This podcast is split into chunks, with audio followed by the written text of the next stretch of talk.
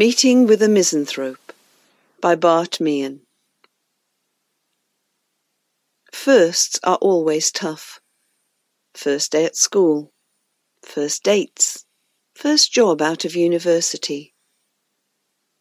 Smith had filled out all the forms and been allocated his new boy desk, as far from the window as it was possible to be in an open-plan office. He'd been introduced to everyone. A wave of names that crashed over him. Then he was handed a company mug and directed to the lunchroom, with a friendly suggestion that he get himself some of the world's worst coffee.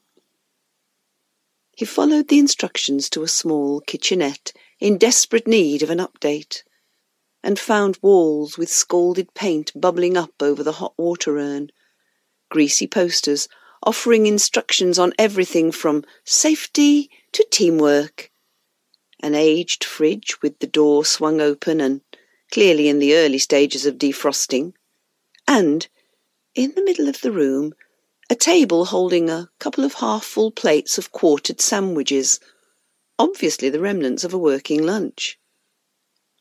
Hovering over them was an old man, dressed in suit and tie, in contrast to the casual linen sports jacket and open-neck shirt Smith was wearing.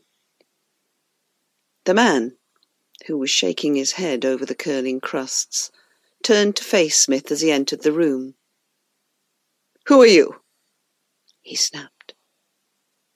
Taken a little off guard by the brusque manner, Smith stuttered out his name and then offered his hand. The man looked at it, but turned back to the sandwiches. "Cunningham," he said, picking up a quarter for closer examination. "Vegetarian! There's only ever eggplant or avocado left after a meeting these days. Do you want one?" Smith let his unrequited hand drop awkwardly to his side and shook his head. Cunningham smiled, obviously pleased by the response, and threw the stale reject back on the plate. "Smart man," he said. "Eat meat. Impossible to make good decisions unless you have iron in your blood. You're new." Smith nodded. "I started today." The older man positively beamed at the information. "Lucky fellow. I wish I was a new starter, beginning it all again.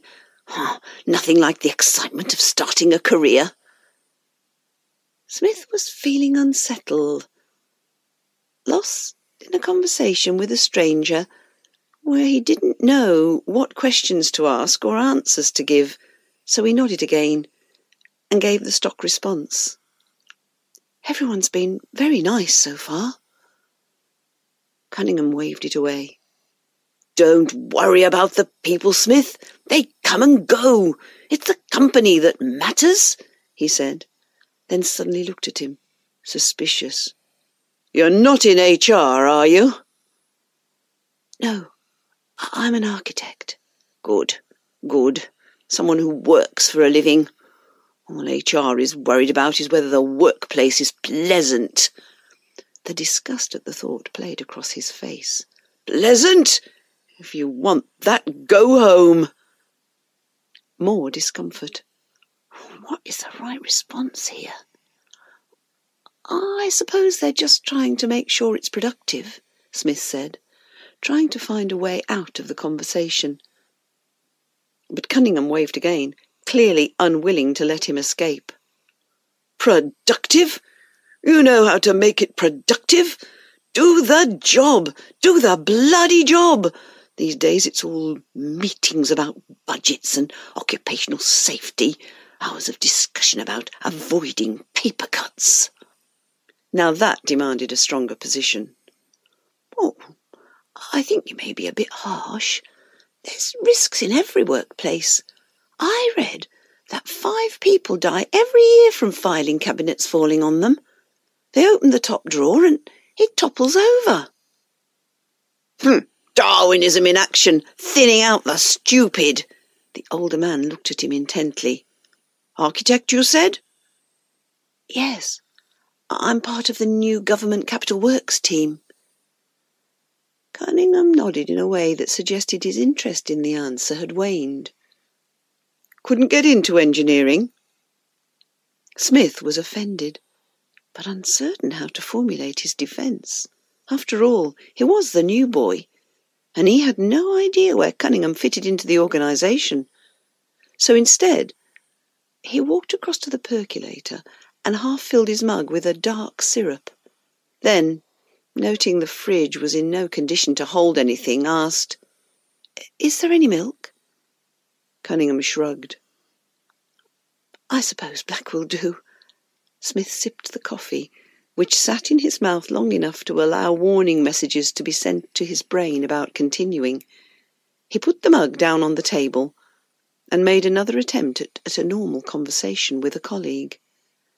"So, you're an engineer?" Cunningham ignored the question. "You know, when I first started here, there were twice as many people. Then they brought in the consultants." He almost spat the word out. "Time management, total quality management, business process re-engineering.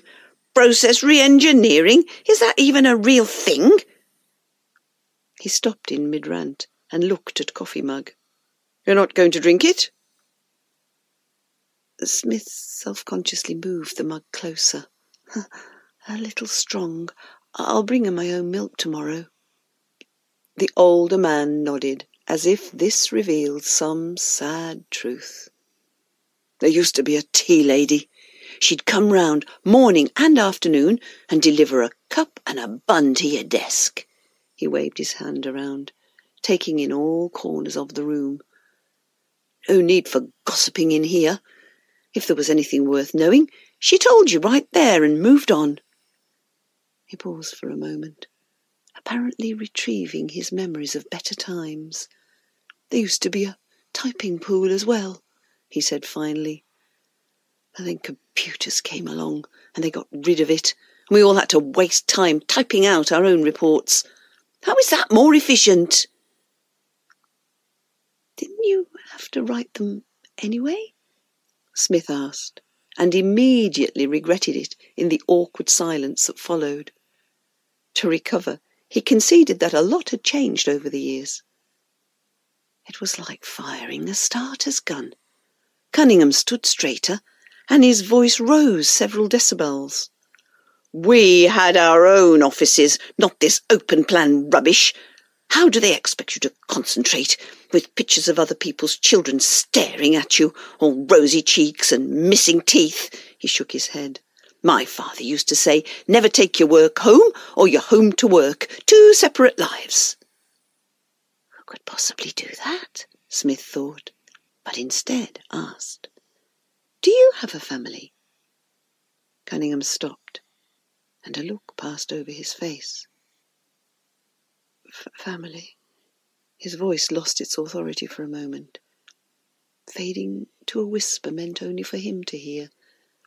But then he shook away whatever memories the word retrieved and returned to the present.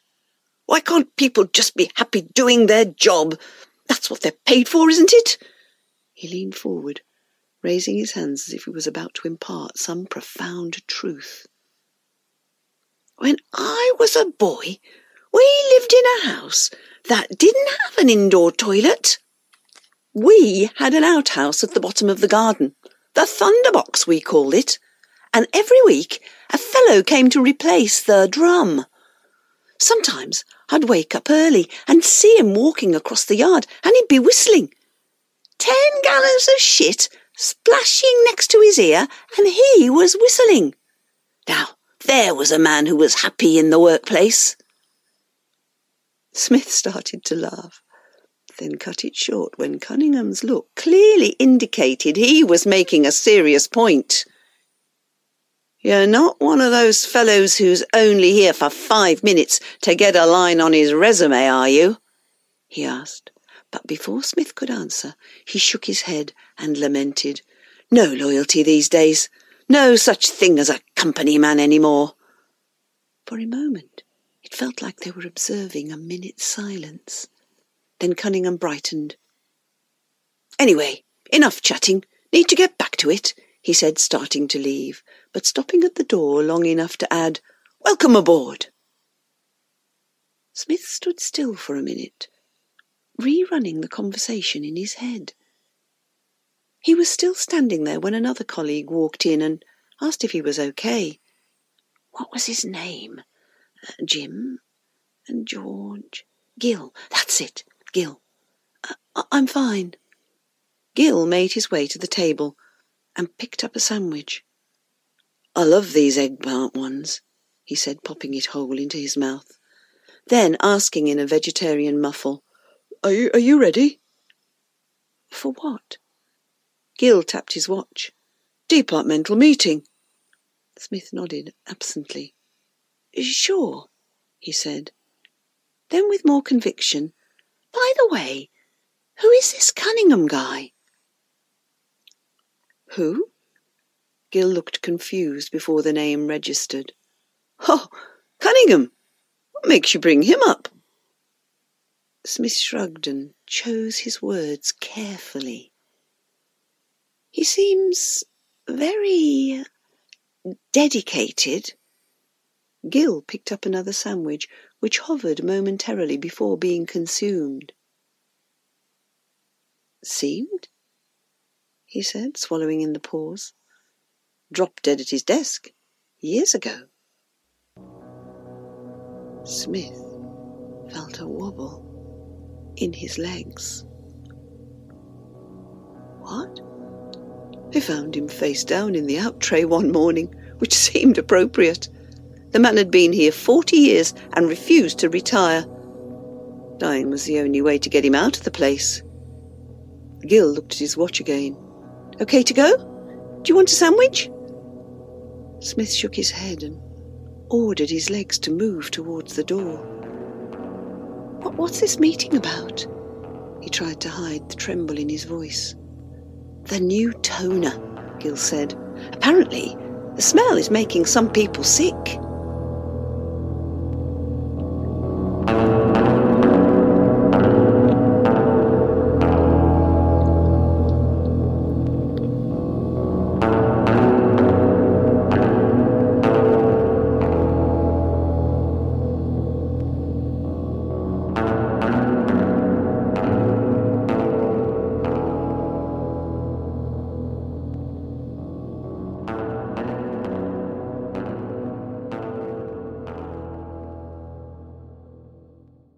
There Goes the Neighborhood, Bart Meehan.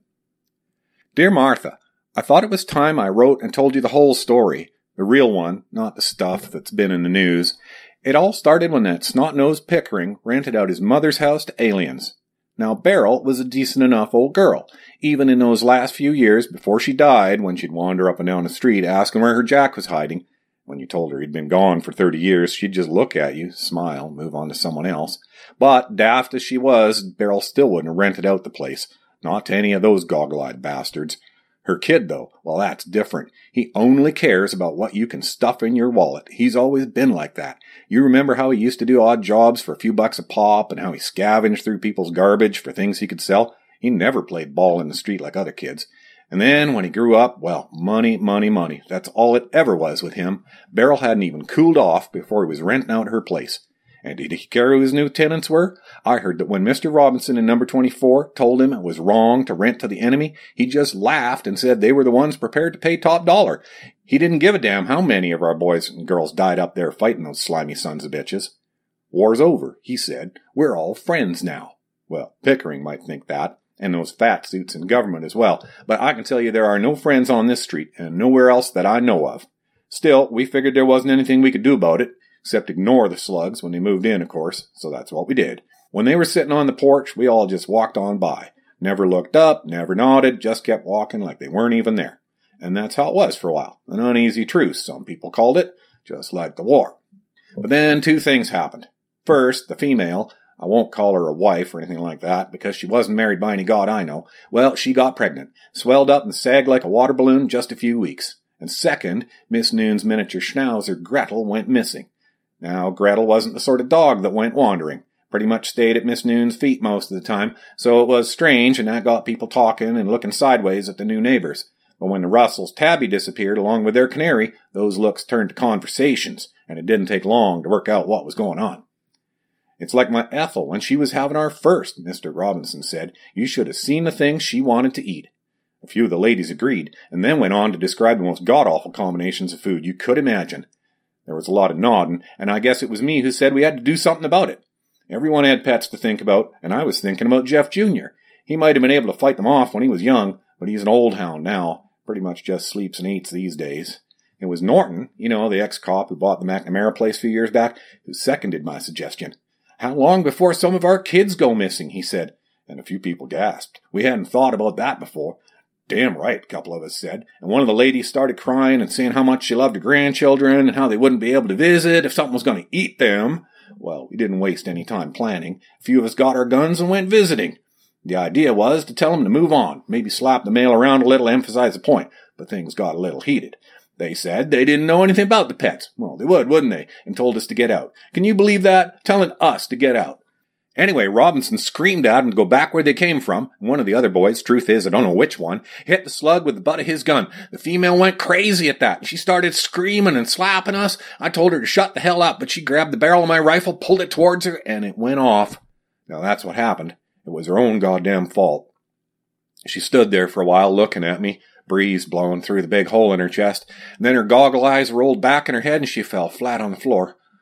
Well, it was quiet for a while. We all looked at each other and wondered what to do next, until Norton finally stepped over her and put a couple of rounds into the slug. He twitched a bit, and then sighed and died. "Had to be done," Norton said, and then told us we needed to get rid of them. And that's what we did, with a hacksaw and a little elbow grease. Of course, someone reported them missing after a couple of weeks. Relatives, I guess. I suppose even slimy bastards have some sort of family. We all kept our mouths shut when the government men came asking questions and when the reporters started nosing around. It was always, "No, we don't know where they went, but we're glad they're gone." Sounded genuine enough, and we probably would have got away with it if Jeff Jr. had buried those couple bones a little deeper in the backyard. But like I said, he's getting old now. Anyway, you know the rest. All those goddamn news trucks in the street filming while the cops cuffed us like criminals and pushed us into the back of their squad cars. Then that judge saying we had to stand trial, that there was evidence an offense had been committed. An offense? What about the offense that had been committed against us? No one wants to answer that question. No, sir.